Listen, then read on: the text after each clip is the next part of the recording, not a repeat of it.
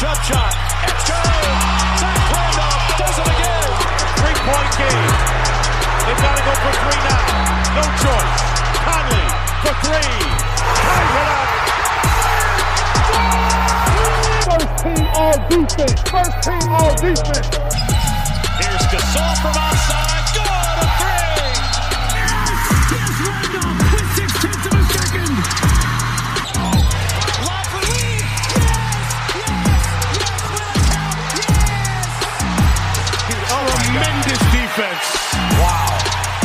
Relentless Tony Allen. Shot clock at four. Randolph puts it up. Puts it in. You are Locked On Grizzlies, your daily Memphis Grizzlies podcast, part of the Locked On Podcast Network. Your team every day. Welcome into Locked On Grizzlies podcast. As always, I'm your host, Mark King, for this show, a Tuesday edition of the show, like we do every single week. Omari Sankofa from The Athletic joins us. But before we get to that, make sure you go and uh, subscribe to this podcast and whatever platform you choose so you don't miss an episode every single day. Conversations like this, conversations like Joe Monix and Gri- Grizzly Bear Blues, among others. So I appreciate you guys doing that. Make sure you subscribe so you don't miss anything at all. Amari, what's going on, man? Man, it's going pretty well. Uh, it's been a uh, an, an uptick for the Grizzlies, which make this episode a lot more fun. Uh, you know, I'm sure people were freaking out a little bit after that that five game skid, but things have stabilized a little bit.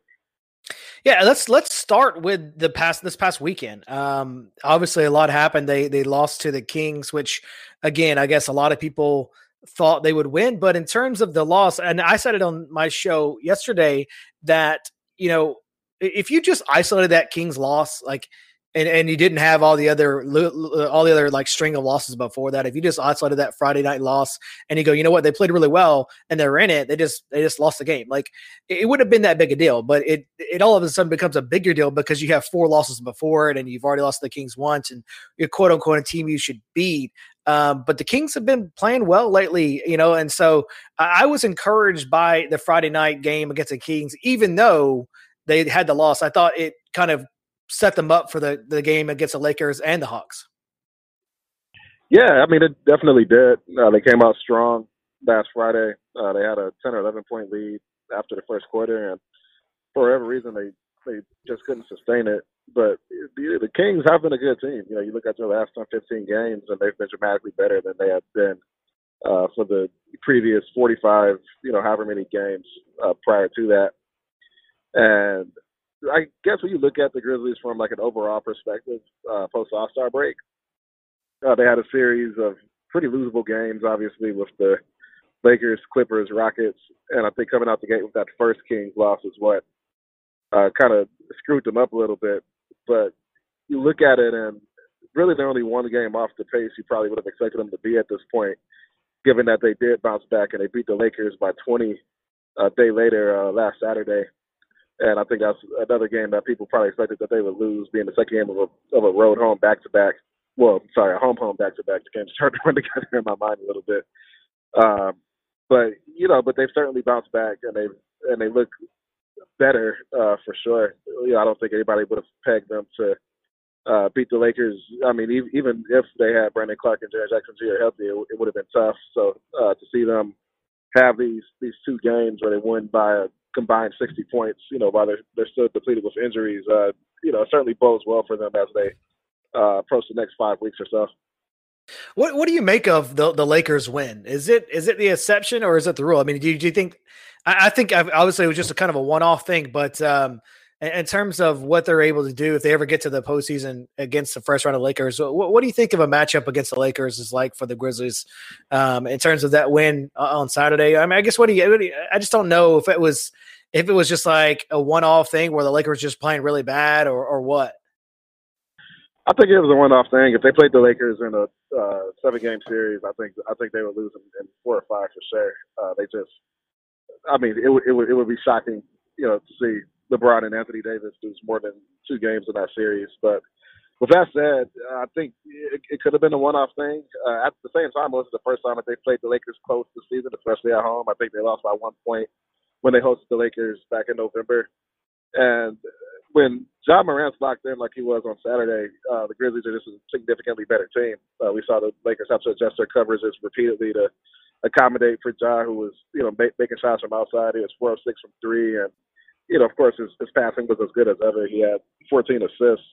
When you have a guy like that who can just get you bucket after bucket after bucket, whether it's him you know scoring himself or just setting up his teammates, uh, it makes it a lot easier to not only build that type of lead, but hold on to it as well. I mean, earlier in the season, we saw the Grizzlies build a lot of leads and not be able to keep them. So, uh, it wasn't the first time they, they built a big lead against a good team. Uh, they they've done that a few times this year, even before uh, this recent stretch. You know, in the last two or three months, where they've been above average team. So, when Giles doing that, it just makes it a lot easier to hold on to that type of lead, and I think that's what we saw. And we saw them get kind of get back on the right side of things in terms of offensively on Friday. Um, what what what what do you think that's more about? Is it is it is it Ja? Is it Dillon? Everybody all together? I, I kind of I think I said that it was look, you know, whenever whenever your two your five best starters and Jonas and Dillon aren't playing very good and, and they're not scoring the basketball, it's really hard to win games. Um, and it, we saw that happen on Friday night. Um, same thing for you. Is it just these guys got back to playing correct or got back to playing better, or, or is there something different that I didn't see? I think guys got back to playing better. Uh, not only were the, the injuries a factor, I think in, in those, some of those losses last week, but Dylan and and Jonas weren't playing that well offensively as like as well, especially Dillon. Uh, after playing the best basketball of his career, he had a, a three and a half week stretch where he was playing the worst basketball of his career. And you know, we all bring up that Dillon Brooks stat. You know, I think the Grizzlies are. I forget the exact number now, but they only have three losses. I think when when Dillon Brooks scores more than 20 points. And uh, when Dillon Brooks is locked in, you know, he's scoring the ball well, it just lifts the entire ceiling for the team because it takes a lot of pressure off of John, takes a lot of pressure off of Valanciunas. And Taylor Jenkins' offense uh, basically requires a wing who is a threat from outside to kind of keep uh, defenses honest. Uh, I mean, we've seen that repeatedly this season. Whenever Dillon Brooks plays well, the Grizzlies typically win. So him snapping that slump, uh, I think, was a, a major factor in it. You know, as was Valanciunas, who uh, having a, I mean, he's having a great season, obviously, but uh, we saw down the stretch on Saturday against the Lakers. Uh, he and Ja can make a pretty uh, formidable two-man uh, punch, you know, out of out of pick and rolls, especially when Ja is a uh, threat from outside. So uh, Ja can't do it by himself. You know, I think I think those guys have to have more good games than bad. You know, over the next uh, handful of games, if the Grizzlies want to hang on to the safe. Yeah, but uh, if the Grizzlies are going to win or win games on a regular basis, uh, especially right now, it's going to take a big game from Ja Morant. I mean, it's just to, I mean, and whether that's passing, whether that's shooting, whether that's scoring, he's to have to be heavily involved in, in, every action almost for the Grizzlies to be, you know, to be good. I mean, he's your best player, obviously, especially with Brandon Clarke and, and Jaren Jackson Jr. out. It's just to take games from Ja Morant. We saw that against the Lakers where, uh, again, like you mentioned, one of his past, best passing games of the year, one of his probably his best games altogether. But you know he was doing a lot of different things, uh, and not just scoring the basketball. When they adjusted coverage for him on the pick and roll, uh, they started to adjust their coverage on the offense. So, um, and I believe I don't know if it was you that had that quote with him and Taylor talking, if it was Peter, one or the other, but I thought that was really good intel in terms of how they talked about the way they covered their offense when they adjusted when they started blitz Ja more on the pick and roll, how they adjusted their offense and what Ja what he sees in the court is just so impressive. I thought that was really uh, I think that was your quote or, or one of Peter's uh, one of the other talking about that, but I think that was just um, that was really impressive to see Ja and Taylor work on the same page in terms of what they're able to do and how they attack the Lakers defensively. Yeah, and uh, I think Ja said before the game or Taylor said before the game that uh, you know when it comes to giving the keys to the offense, you know there's a lot of there's a lot of give and take and uh, push and pull. You know Taylor doesn't want to micromanage his guys too much. He wants them to uh, be em- em- empowered and you know have some say in uh, how the game is going and how the game is being dictated. Obviously. So, uh, I mean, we definitely saw that down the stretch. You know, I think Ja, you know, for one, obviously he knows what he has to do uh, every every single night, you know, to lead the, the team to victory. He can't do it every single night, uh, you know, just because the Grizzlies, especially without Jaren, are a little, you know, cri- crippled offensively from a spacing standpoint. But uh, once he began to get a couple threes to fall, uh, and the you know the Lakers began to do more to, to try to get the ball out, out of his hands and start going over screens and whatnot. yeah, you know, like Taylor, you know, trusted that job, just make the right decisions from there. And more often than not, you get to take the ball inside, you know, which is what his preference is, and he has space. And then from there, you can hit the, the floater or the mid range shot or uh, sneak the ball into Valanciunas, who, you know, of course, is a great finisher near the rim. And a lot of those passes to JV weren't even the cleanest looks, but Josh is so good at, you know, buying extra split seconds, enough time to get the ball in there that uh, he can create looks that you know some point guards probably in just because of the passes he's able to. So uh, Ja definitely has empowerment in this offense. Uh, you know, he's obviously very very smart. He reads the game well. Uh, you can see what defenses are doing, and and there is that back and forth between him and Taylor to figure out the best way to attack. Yeah, I think you're absolutely right, and it just speaks to uh, you know how good Ja Morant is in passing and just seeing the court all together. Let's take a quick break. We'll be right back. The Grizzlies signed a new player yesterday. We'll talk about that coming up. Welcome back to the show. Talk with Omari Sankofa from The Athletic, like we do every single week. The Grizzlies waived Jordan Bell yesterday, signed Anthony Tolliver, a 12 year veteran. It's been uh, several different uh, teams, uh, several different teams this year. Uh, but I, I, I, saw, I didn't really, when, when they signed uh, Tolliver, I, I, kind of, um, you know, it's not like it's a, going to just knock you down on your on your face signing. But in terms of what he does, he is a guy, a stretch big who can uh, is career thirty eight percent free a three point shooter, can knock down those shots. We saw against the Hawks, he did that very thing. But is a guy that fits this type of offense. And once you take that into consideration and take that into account of this is a guy who fits this type of offense, exactly what Taylor's looking to do, and it feels a void right now when you have Brandon Clarke and Jaren Jackson Jr. hurt in terms of a stretch big who can shoot. That's exactly what they need. Uh, what do you think of the signing and the waiving of Jordan Bell? Yeah, I mean, uh, Tolliver for one, like you said, I mean, he's a, a perfect fit for this team, given that he's just a, a knockdown three point shooter. Uh, there really isn't another guy like him uh, on on the roster. You know, from the standpoint of you, you just look at the forwards and, and even the guards. I mean, Dillon Brooks is really the only guy that really comes close from a uh, just a, a volume standpoint that Tolliver's had over the course of his career. Uh, you know, he's a, he's a three point specialist. He's a good locker room guy. Uh, when the when he was released from Sacramento last week, you know, I certainly wondered if you know the Grizzlies would, would make a play for him because uh, he just fits. You know, he does exactly what the team needs.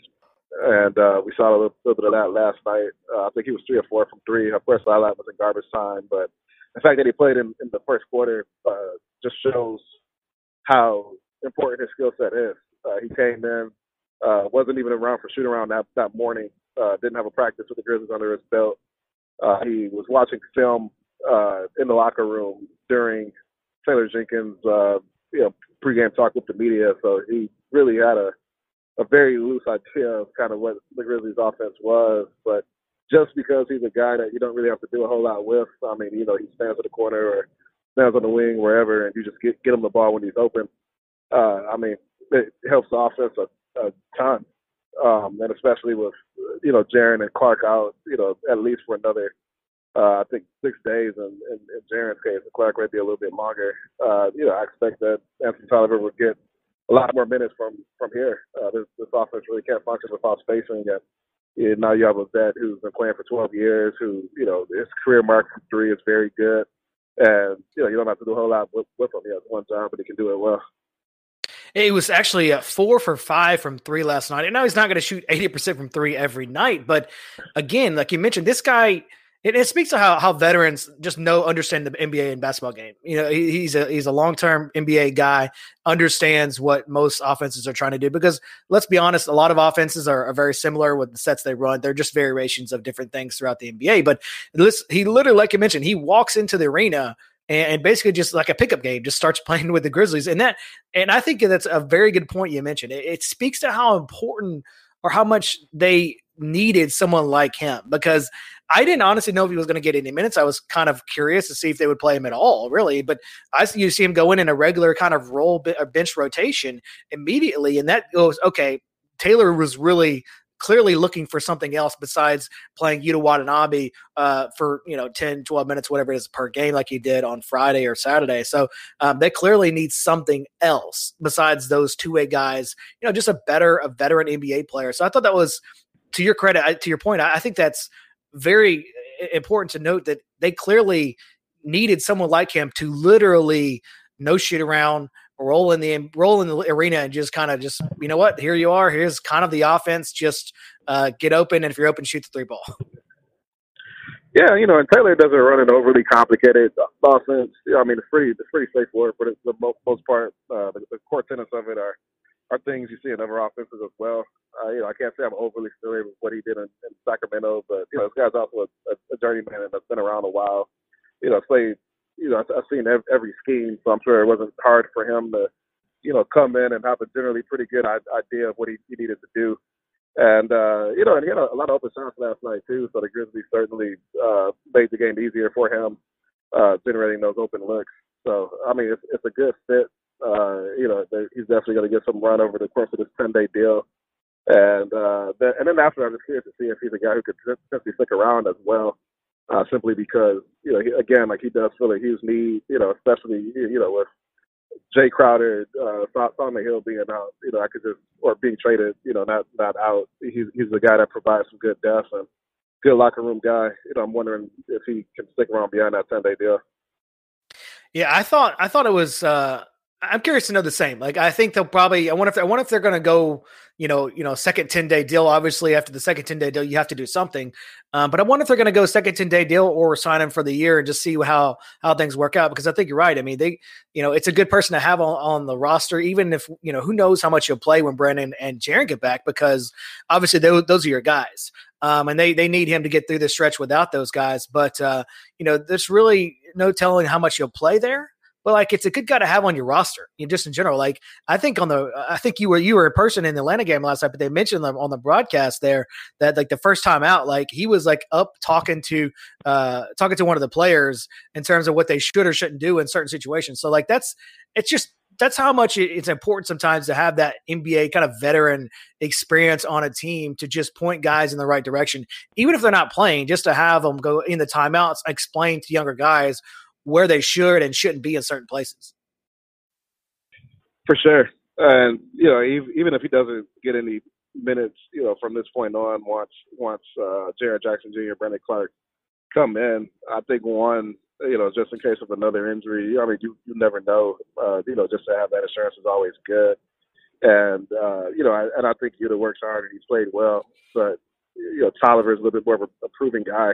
Uh, you know, he's he's a much better shooter I think he just does more of what the team needs, uh, you know, and also from a, a, a veteran standpoint, you know, I'm sure he would be a guy who would embrace, uh, you know, just being that, that presence that these young guys can lean on a little bit. Uh, yeah, he's just been in every locker room. He's been in every situation. Uh, whenever you could have a guy like that, you know, I think it's probably better to hang on to him and let him impart that knowledge and be that steady and presence. Yeah, I think so too. It's it's important to have. It's important to go have, especially going down into if you're going to make it to playoffs, get in that first round, all those type of things. I think would be would be good to have throughout the rest of the year. Even if you don't sign them for another year, just for the rest of the year, just to see what you know, just to have them around the team. So let's take another quick break. We'll be right back. We'll talk about this Atlanta Hawks Grizzlies game that happened last night. Welcome back to the show. Talk with Omari Sankofa like we do every single week.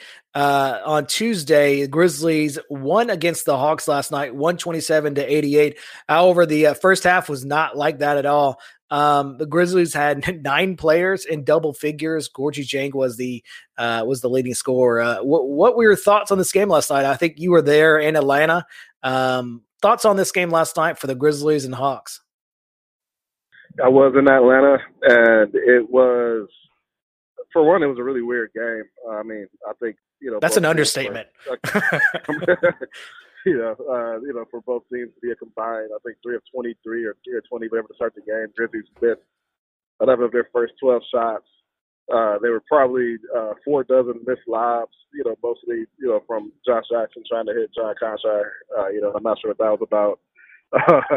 just, yeah you know, Josh Jackson also. I mean, I'm not trying to rag on Josh Jackson because he ended up being one of the, the best players on the floor, but he also had the wide open miss dunk. Uh, you know, some goofy turnovers. I mean, it was probably the weirdest game of the season, and yet somehow the Grizzlies ended up winning by 39. Um, yeah. You know, you know, I don't, I don't, I don't know what the biggest swing in the NBA is from you know deficit to lead, but for them to you know trail by nine midway through the first quarter and then and then win by 39 is you know pretty impressive.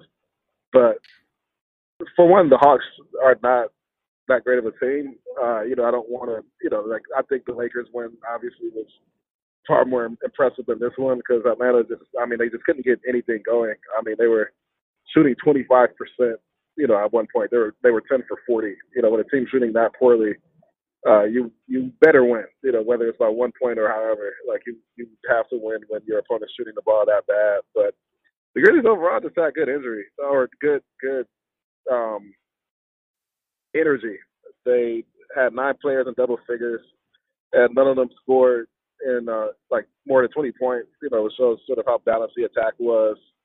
Uh, Valanciunas, of course, had another good game. Uh, Gorgui Dieng got another good game. Uh, you know, Tyus Jones, all, all the bench guys played well. I think anytime you have a game where your bench leads you to victory, uh, that's always a good thing and bodes well for uh, f- like the future games to come.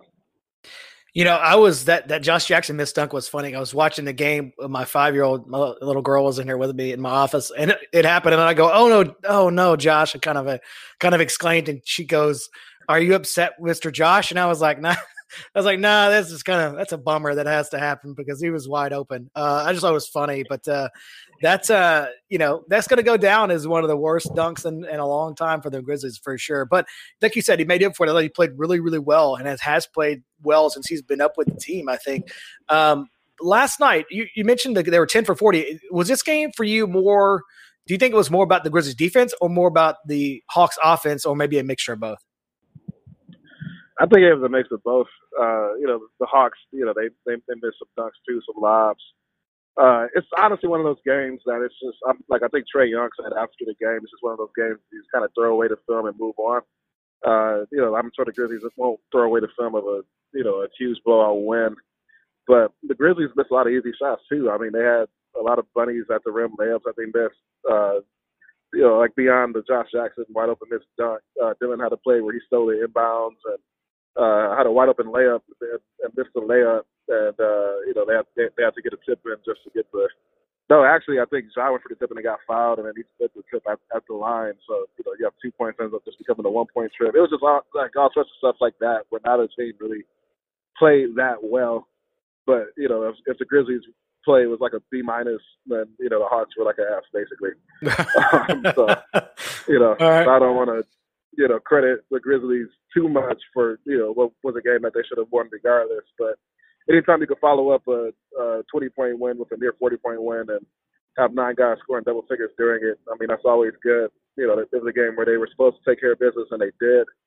And, you know, that's all you can really ask for at the end of the day. Uh, they, they took care of business. You know, they shook off a slow start, ended up shooting 50% for the game.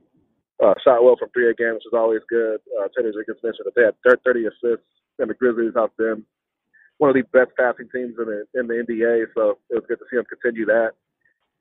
Uh, I mean, beyond the first seven eight minutes of the game, they did everything that they're supposed to do. So uh, a good win for them, regardless of how many goofy plays there were. Yeah, I mean, like you mentioned, the, the bench had I think seventy two points total. Josh Jackson was four for seven. We mentioned Tolliver was four for five from three. Uh, was two for two from three. Tyus hit a three. Um, just all around a great game from the Grizzlies bench, and that that's going to be it's always important in the NBA to have a good bench. I mean, clearly we've seen it time and time again when you get into the playoffs. Uh, that's a very, very important thing to have, and, and would be continued. And this is a bench that's been kind of a mixture of different people. This is a different bench than what it was even a month ago with with De'Anthony Melton not on the bench, you know, technically playing the starting lineup now. So like um, we've seen players mix and match through Taylor Jenkins' tenure so far, and the bench still be really good. Uh, Tyus Jones was was amazing, or in Ja Morant's or Tyus Stones, uh, which is an amazing nickname. I like that. Um, but he, I think that was probably one of his better games of the entire season. Fifteen points, nine assists. Uh, how, how important is Tyus Jones to this team? Tyus has been huge. I mean, the Grizzlies have been consistently getting, uh, you know, 48 minutes of at least average point guard play every single night, uh, which is big given that, you know, we've seen in recent years. Uh, the Grizzlies haven't been able to do that consistently. Uh, you know, I think Tyus has definitely shown that he's one of the better backups in the NBA. Um, I mean, really, since mid December, he's really been phenomenal. He's been scoring the ball really well. Uh, his turnovers have been extremely low. Uh, I think he just controls the pace of the game really well. And uh, Ja doesn't. I mean, Ja hasn't really had many like bad games per se, but he has had games when he's kind of not been able to get into his, his, his usual rhythm. And I think we saw that last night, even though Ja didn't really have a bad game either. Uh, but you know, Tyus definitely played with a bit more energy, and uh, and whenever you can have a good game from Tyus, is is always a, a good thing. I mean, when your backup point guard gives you 15 and nine, I mean that's exactly what they signed him for last summer. Yeah, I thought it was amazing. Um, and as a guy who was unsure about what Tyus Jones could bring uh, to this offense. I, I, am I am so glad to be wrong because he's been amazing in terms of what the Grizzlies have needed over the course of this year. And like you said, Ja hasn't had a lot of bad games, but he, you know, Tyus has always been there, right there to steady the ship. And, and I think that's what we talked about in the summer. That's exactly what they wanted from Tyus Jones. Uh, Omari, I appreciate you joining me today. What can people read from you this week? So uh, it's a, a very jaw heavy week. I had a story go up uh, Saturday night that I wrote with uh, our, our, Lakers writer uh, Bill Oram about uh, LeBron sort of becoming a mentor figure to to Ja and how Ja's embraced that. Uh, this morning, I had a story go up with the Hawks writer Chris Kirschner about Ja and Trae Young's developing friendship, and they and they have a, a deep mutual respect for each other. And then I have another Ja story coming out tomorrow morning ahead of the uh, Road Nets game that I think people will enjoy as well. So, uh, you know, folks want Ja content, I'm giving them Ja content. John Mania from Omari over at The Athletic. Make sure you go subscribe to The Athletic. It's super easy. I promise you won't notice it come out of your bank account. I don't I, every single month. Go subscribe to this podcast so you guys can keep hearing Omari and my conversation every single week. Omari, I appreciate it. Let's do it again next week. Absolutely.